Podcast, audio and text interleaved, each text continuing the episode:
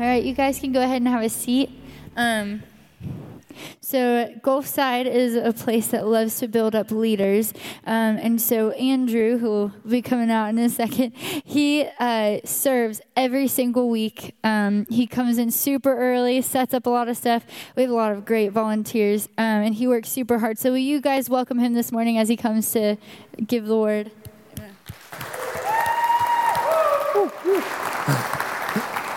Thank you, guys. Woo! Move my chair over here because I don't like it over there.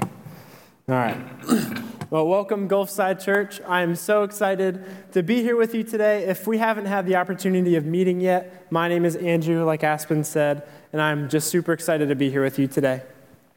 Does, does anybody remember these things?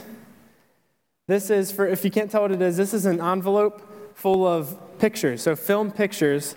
I know Nathan over there, he doesn't know what these are and my sister-in-law, she doesn't know what these things are either. This is a picture of myself, my wife, at our wedding. Uh, we have film pictures, and stop judging me. I'm old enough to know what these are. I know I look young, but that's it's okay. I know what these are. I have a full album or full envelope full of them right here. But for, for you who don't know how we came about getting these pictures, we used to have to actually go to the pharmacy, go to the store, and get a film cartridge. So, you guys, I know she doesn't know what the heck that is. We had to get a film cartridge, and when we got the film cartridge, we had to insert it into our camera. And then once we did that, we had to go and wind the thing up. So we were ready to take a picture. You had to wipe off all the smudges, because if there's a smudge on the lens, it would blur the picture, and then it ruins all the pictures that on the entire cartridge. You had to charge the flash. You had to do all these things. Don't breathe when you're taking a picture, or else it's going to come out blurry. You had to worry about all these things uh, before you took a picture. And then once you finally filled the film cartridge with all the pictures, you had to take it to the pharmacy to get them developed, or you had to ship them off to get them developed. And that could take a few weeks at times or a few hours if you went to the pharmacy. But either way, it took a little while. And once it was there, they actually had a specific development process for each and every picture, which meant they had to take the film and they had to take it into what they call the dark room, where there's no light, and they had to develop these photos in a very specific way. And if any part of that process was messed up, your pictures are gone. They're destroyed, they're ruined. You're never going to see that perfect selfie you took. You're never going to see that good family photo that you guys took. But the, this photo is ruined. It's so different from how we take pictures nowadays because now I can literally pull up my phone and if I want, I can take a selfie with you guys. So there's, there's a good one. But, oh, I, I'm sorry, I blinked. So I, I can take a new one. I'm going to take one to this side. Where, there they are. So I can take one to that. John, you blinked that time. but I can, so I can keep taking pictures and pictures. And I can just keep taking them and instantly see my results. It's so drastically different from before when I would take a picture and I would have to wait weeks to actually see how it turned out, to now I can just take pictures and look at them instantly. And I, I think this Insta culture has bled into our culture, and now it's, it's something that we, we hate waiting. We, we just despise waiting. We hate going to the DMV because we have to sit and we have to wait and we can't do anything. We hate long lines at restaurants because we have to wait. It's just something that we despise doing is waiting. But I think this has also bled into our relationship with Jesus. And we just expect God to do, to give us many blessings. And we can look at God and say, you know, I, mean, I haven't gone to church in two months, but I'm going to go because I need Him to help me out. So I'm going to drop a $10 bill on the plate and expect Him to, my $4,000 debt is gone. That's it. But we wish that was the process and we wish that's how God worked, but He's not a genie. We can't rub the lamp and then He appears and get three wishes. It just doesn't work that way. There's a proper development process that God calls us to go through before we, we see all of His provisions and um, all, all the ways that He can work in our lives. So we have to go through this process, which is described very well in Psalm uh, chapter 1, verses 1 through 3 which is going to come up on the screen for you guys if you didn't bring your Bibles. It says, Blessed is the man who walks not in the counsel of the wicked, nor stands in the way of sinners, nor sits in the seat of scoffers, but his delight is in the law of the Lord. and on his law he meditates day and night. He is like a tree planted by streams of water that yields fruit in each season, and its leaf does not wither, and all that he does, he prospers. So it's real easy for me to read that and skip over those first two verses that look like a lot of work and to see this end verse where it says, I'm going to prosper in everything I do. Sold. I'm doing that. I want to live that life. But it, like I said before, it is not that easy. You have to go through this development process that God calls us to do. And just to give you, um, so we're talking about trees here, and it, it really helped me to think like, all right, well, this is a big tree, and this it took a long time for this thing to develop. But I took, I got some pictures of these giant redwood trees in California. So this is the first picture of it. Look at those, like they're little kids, but it would take 40 kids or so to reach all the way around that trunk, which it's, it's just huge. And then there's another picture. Just look at how tall those things are. So I can look at that and I can say that wasn't just an overnight success. That wasn't, okay, I'm following God and now I see all these blessings. This is years and years and years. These, these trees are hundreds of years old. So I can look at this and say, well, these trees didn't appear overnight, or even in the last five years, 10 years, or 50 years. These things are hundreds of years old. So I know that these things were developed through the proper process, and the same rule applies for me. The, the prospers in all he does, this tree example, this is the end result of the process God has for us. So we all want to be successful no matter what is happening around us, but there's a process to get there, and it doesn't happen insta. So, what we know about trees is you can't just take a tree and put it there and expect it to be that tall and, and stand through any kind of wind. So, my first point today is trees aren't planted, but seeds are. Trees aren't planted, but seeds are. So, what does it take for a seed to grow or a tree to grow? There's a few things that go into the mix, but water is one of the most vital parts of the growth of a tree. So we know just seeing trees around, we know that they get their water source from rain. And they, they rely on rainy seasons, but during the dry season, what do they do? They, they, some of them struggle and they, they wither, the trees fall off, or the leaves fall off, and those trees are struggling. So th- these are, but it's different in this scripture because this, this tree that it's talking about in scripture, it is planted by streams of water. So, this tree, while others rely on rain um, and in the dry season they struggle, this, this tree, it doesn't matter what the external circumstances are, it still has its water source because it's planted by streams of deep living water. So it's like, Andrew, why are you telling me about trees? I know how trees get watered, but this, this scripture is a picture of what it looks like for a mature Christian after they go through the development process God has for them. So this is saying uh, I prosper in all I do. I'm planted by streams of water. It doesn't matter what's happening in the government. It doesn't matter what's happening at my job. It doesn't matter what my bank account looks like. My strength doesn't come from those sources. My strength comes from the one true, never ending source, which is Jesus Christ. The other quality about this tree that we see is that it yields fruit in every season. What we know about fruit trees is they, they have a specific season in which they bear fruit and then it comes harvest time. But then when, when the cherries are out of season, they cost 13 bucks for a bag of cherries at, at the store, and it's ridiculous. But so these, this tree, it bears fruit in each and every season. But what does that look like for a Christ follower? This is talking about the fruits of the Spirit, which are love, joy, peace, patience, kindness, goodness, faithfulness, gentleness, and self control. So this is saying that it doesn't matter, again, what my external circumstances are.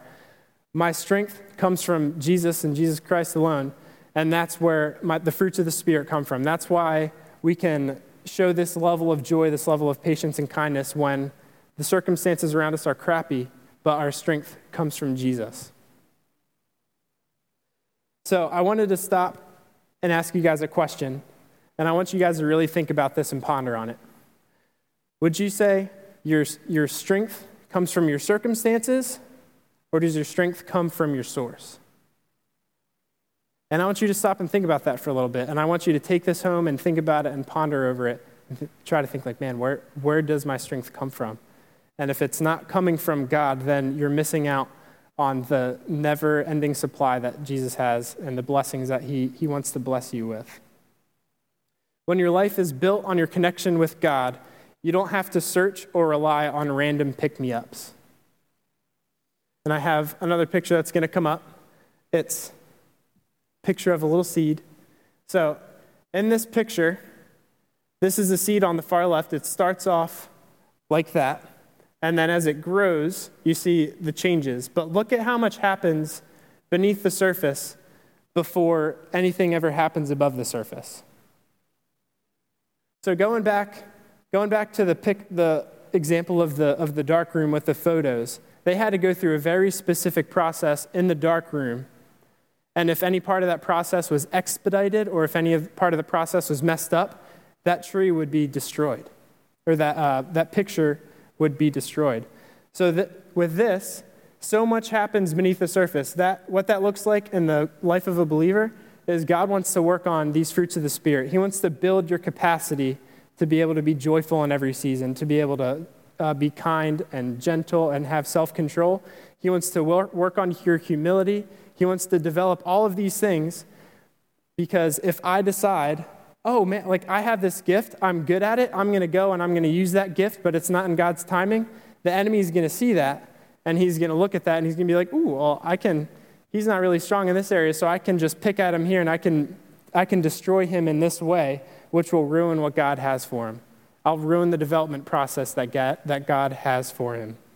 So it's very crucial that we stick to God's development process because if, if we try to jump out too soon, then the enemy's going to see that and he's going to be like, well, not anymore. You're done. Um, so the next thing, um, what else does a seed need to grow? What else does it need to grow big and strong? We always plant seeds in a pot of good soil, or we always plant seeds in good soil. And if we put it in crappy soil, then I mean you're not going to get good results. It's not going to be it's not going to get its nutrition that it needs. It's not going to be able to grow deep roots but we want to plant it in good soil. So, what does that look like for us? I want to ask you guys a question, which is my next point. But how's your soil? How's your soil? What I mean by that is what are you surrounding yourself with? Are you surrounding yourself with social media, the news where like 75% of it's negative or even more than that? Are you relying on um, social media or, or bad friends? Are you surrounding yourself with these things because if you are, it could be poisoning you and it can be taking you further back in the development process that God has for you. So, this really made me think of the, the saying, Show me your friends, and I'm going to show you your future. Show me your friends, and I'm going to show you your future. There's a really cool uh, social experiment that I saw on a show that I really like to watch. You're going to judge me for it, I already know. It's called Brain Games. Don't call me a nerd because I, I like the show. It talks about a lot of different, uh, it's the power of the brain and how it can really trick you. But so in this specific social experiment, they had, it was a fake eye doctor's appointment, or fake eye doctor's office, and they had about 15 people who were in on the test one person who was completely oblivious, they had absolutely no idea of what was happening. So this person came in and she sat down, and then they were all sitting in the waiting room. And then all of a sudden, you see her there, she's sitting there, and all of a sudden they just they, they all just stand up when they hear this bell. And she's looking at them, very confused. This is the next one. So then it takes three rings, and then this girl just stands up with the rest of the group because all she, she just hears a bell and everyone else stands up. So she's like, oh, well, I, I have to do the same thing. So she stands up. And then it goes on to the point where all of these people you see with her, they all get called back in the, way, in the experiment or the treatment area one at a time, and to the point where she's the only one left. And I was like, surely she's not going to stand up this time. There's no way. She's not going to do it. But the girl stands up.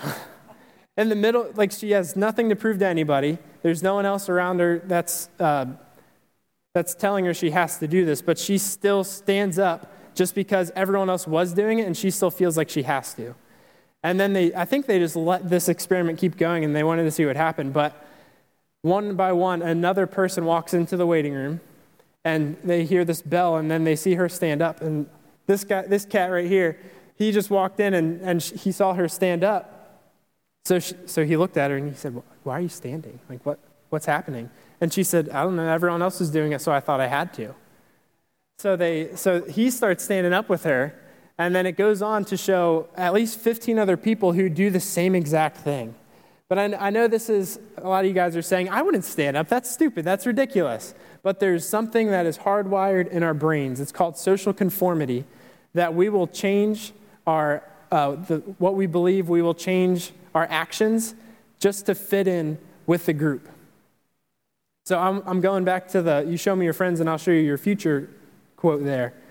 Is that that fits in so well here. Because what your friends are doing, what you're allowing to influence you, that's what your future is going to turn into if you're not careful.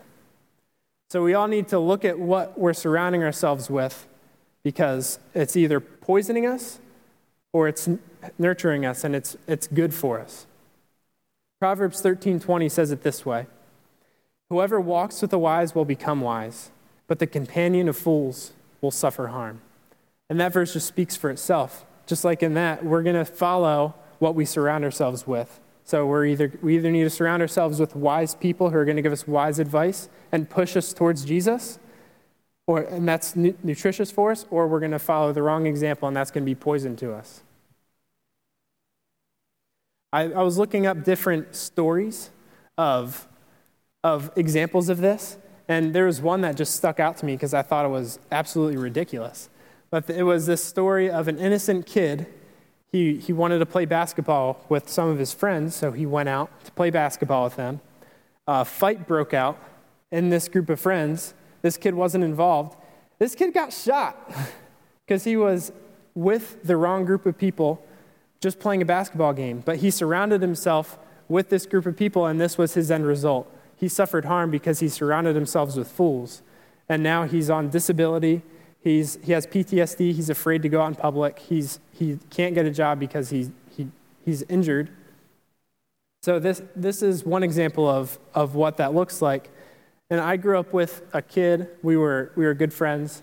And he also had a, another group of friends who this, they were all doing drugs and they were, um, they were just off doing their thing. And he decided, okay, I want to do that. So he goes off and he starts doing, doing drugs with them. Flash forward a few years, then he turns into a drug dealer because that's what he surrounded himself with. And flash forward a few more years, he gets arrested because I mean, he's selling drugs and you're not supposed to be doing that. So he gets arrested. And so this whole process happened because he initially surrounded himself with people that weren't good for him. And now he has to suffer the consequences of being in prison because of that. So whether you like it or not, you're absorbing what you're surrounding yourself with, whether that be your friends, social media, the news, even the music we listen to will influence how we live each and every day. It's either poisonous to us or it's good and supplemental and nutritious to us.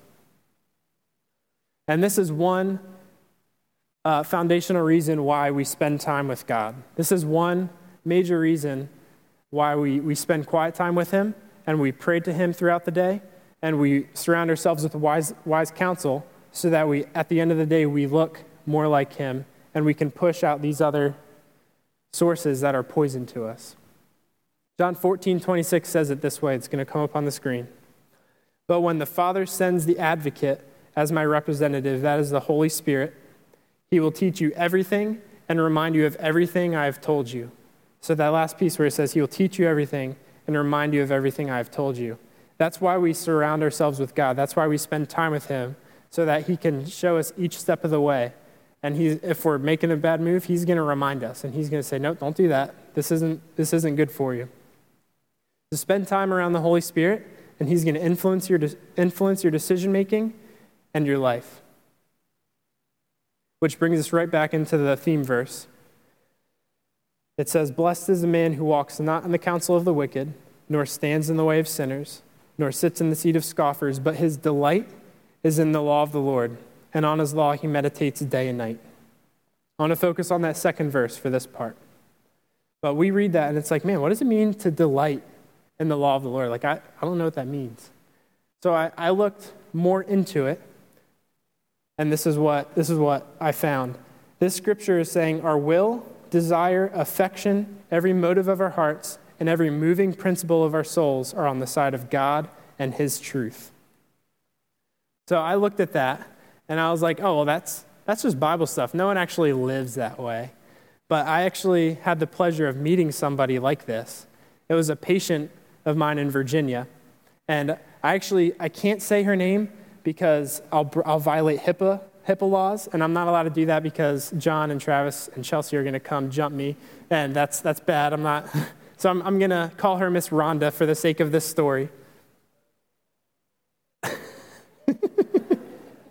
so, so Miss Rhonda, when I first met her, she was fresh out of shoulder surgery, and she came into the clinic, and I introduced myself, and she said, Hi, I'm, I'm Rhonda. I'm a child of the one true King, and I'm so excited that I get to meet you. And she just had this genuine, uh, genuinity. She just had this genuine nature about her that was unlike anyone I've ever seen. And she didn't just do that with me, she did that with every single person that was in the clinic every time she came in. It was, it was just unbelievable. And she would walk up to each and every person and say, Oh, I'm so sorry you're going through this. Uh, can, can I ask for your name so I can specifically pray for you tonight? And she did this time after time after time. And the thing, and I actually thought, well, she's just going to start offending people. People are going to be upset if they're, if they're not believers. But they were also blown away by her genuine nature and her, her empathy and how much she cared about them that no one was upset. Like they were just blown away by how awesome she was. So they would tell her what her name was or what their name was. But the, the thing that blew me away more than anything else is she was probably in worse shape than anyone else in that facility because she had a reverse total shoulder replacement, with, which, if you guys aren't really familiar, familiar with that, it's very painful. They, they cut off both sides of the joint and they reverse it. And so, and with, with that surgery, you, they don't expect you to make a full recovery. At best, best case scenario, reach 75% of just general motion. They're not talking about strength, they're just talking about how high you can lift. So you're going to be impaired for the rest of your life with that type of surgery, and it's just a known fact. So, regardless of what her external circumstances looked like, she was in more pain than most of those people. She was still walking around the facility acting that way towards them. And it, it just blew my mind because I've never seen someone who uh, had that capacity of joy and love for other people when she had crappy circumstances herself. But she had this joy that nothing could steal because her joy was in the Lord. So I want to ask you guys um, regarding to delighting yourself in God. Are there any emotions connected to your relationship with God?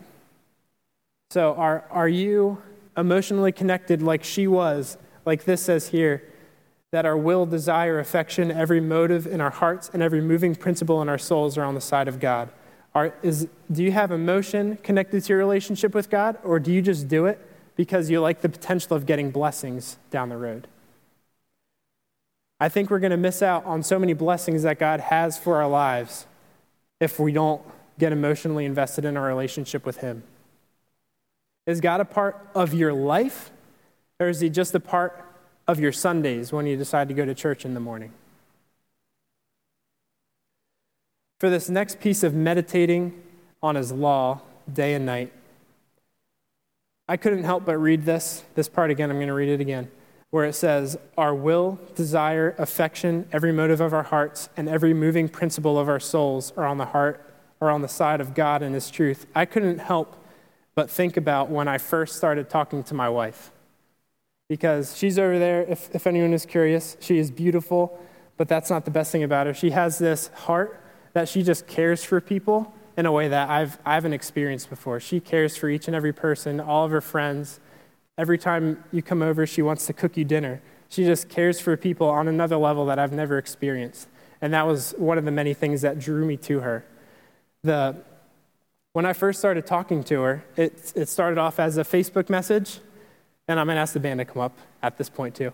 Uh, it started off as a Facebook message, which turned into a sly move where I got her number, which turned into text messages. And then the first time I remember calling her, her and her family, they were at a restaurant. And I, she said she didn't remember which one it was. So I'm just going to say it was the OG. It was Olive Garden. So, so they were out to eat, and I, I'll never forget this. I was talking to her, and at the same time, her family's talking to her, her sister's talking to her, her, uh, and then her, uh, her sister's trying to talk to me. Audrylin, if you guys have met her, you know she's, she's a little voicey. So she, she was trying to yell through the phone to me as Acacia's trying to talk to me and her family's trying to talk to her. And I just remember like this whirlwind going through my head. And I know that Matt was just sitting there like, oh, just help me get through dinner. just help me get through this dinner. I know he was sitting there doing that. But for me, it was just this whirlwind of, of like, man, like this is crazy. But when I hung up, my first thought was, man, I can't wait till I get to talk to her again. I can't wait till I get to spend more time with her. And this turned into super long text messages. No joke, the text message would fill my phone and then go another halfway down. And that was about the length of every text message we sent to each other. And it wasn't just when we had a, a break, it was in the middle of our work days where, where we probably should have gotten a lot of trouble for texting so much. but like they didn't, my managers for whatever reason didn't care. But even if they did care, I still would have done it because I wanted to be with her all the time and talk to her nonstop. And this turned into phone calls that would go upwards of four to five hours sometimes. And we, we would talk to each other every night. So I say this because this is the level of connection that God wants to have with you. This is the level of love that He has for you and that He wants you to have for Him. And when we can tap into that love, when we can live in that way, man, it changes the way we worship Him, it changes the way that we live for Him, and it changes our attitude towards Him as I can get this thing from Him to, man, I just, I can't help but spend every, every thought, every second of the day meditating on Him and praying to Him and reading Scripture. I found this quote that I thought fit, that I thought fit very well to this. It's by Stephen Miller, who's a worship pastor, and it said, it's going to come up on screen. Until Jesus Christ is the obsession of your heart, you'll always be looking to mere men to meet the needs that only He can fill. Only when you make Jesus Christ your first love will you be ready for a love story that reflects His glory. So, the passage we studied today, it uses the illustration of a tree that is deeply rooted and planted by streams of never ending living water, and that it bears fruit in each and every season. This isn't just a picture of a tree that God put there for us. This is an illustration of what God wants each and every one of us to look like in our relationship with Him. He wants each of us to grow deep, deep roots that are into Him, that we will bear fruit in every season, and our strength will never run dry because of our source. Ephesians 3 16 and 17 says it this way. The Apostle Paul wrote this as a very related blessing to the Ephesians. It says, I pray that from his glorious, unlimited resources, he will empower you with inner strength through his Spirit. Then Christ will make his home in your heart as you trust him. Your, your roots will grow deep down into God's love and to keep you strong. So that's great and that's fine and that's dandy, but I want to speak to the person who feels like they're so buried under their circumstances and they're so they're alone in the dark room to the point where they, they can't see a way out. But I want to encourage you guys today that God has not left you. I know it looks dark and it's scary and it's lonely. But under, it does not mean over. You're under your circumstances, but that doesn't mean that your story is over. God wants to offer his never ending source of joy and strength to you, but you have to be willing to, to tap into that. You have to be willing to develop in the way that he calls us to develop. And when we allow ourselves to develop in that process, we realize that really we're not buried, but we're just planted. Let's pray together. Jesus, thank you for this truth and this promise that, that you are with us through each and every circumstance and that, that uh, you will never leave us. God, I pray that each and every one of us are able to go home today and we're, able to look at what we're surrounding ourselves with and de- determine is this poison or is this nutritious for me and is this bringing me closer to God? And if you figure out the poisonous things, God, I, I pray that each and every one of us have the strength to turn away from those things and to pursue you uh, and to try to get through this development process that you have called each and every one of us to get to. We love you, Jesus, and we praise your holy name. Amen.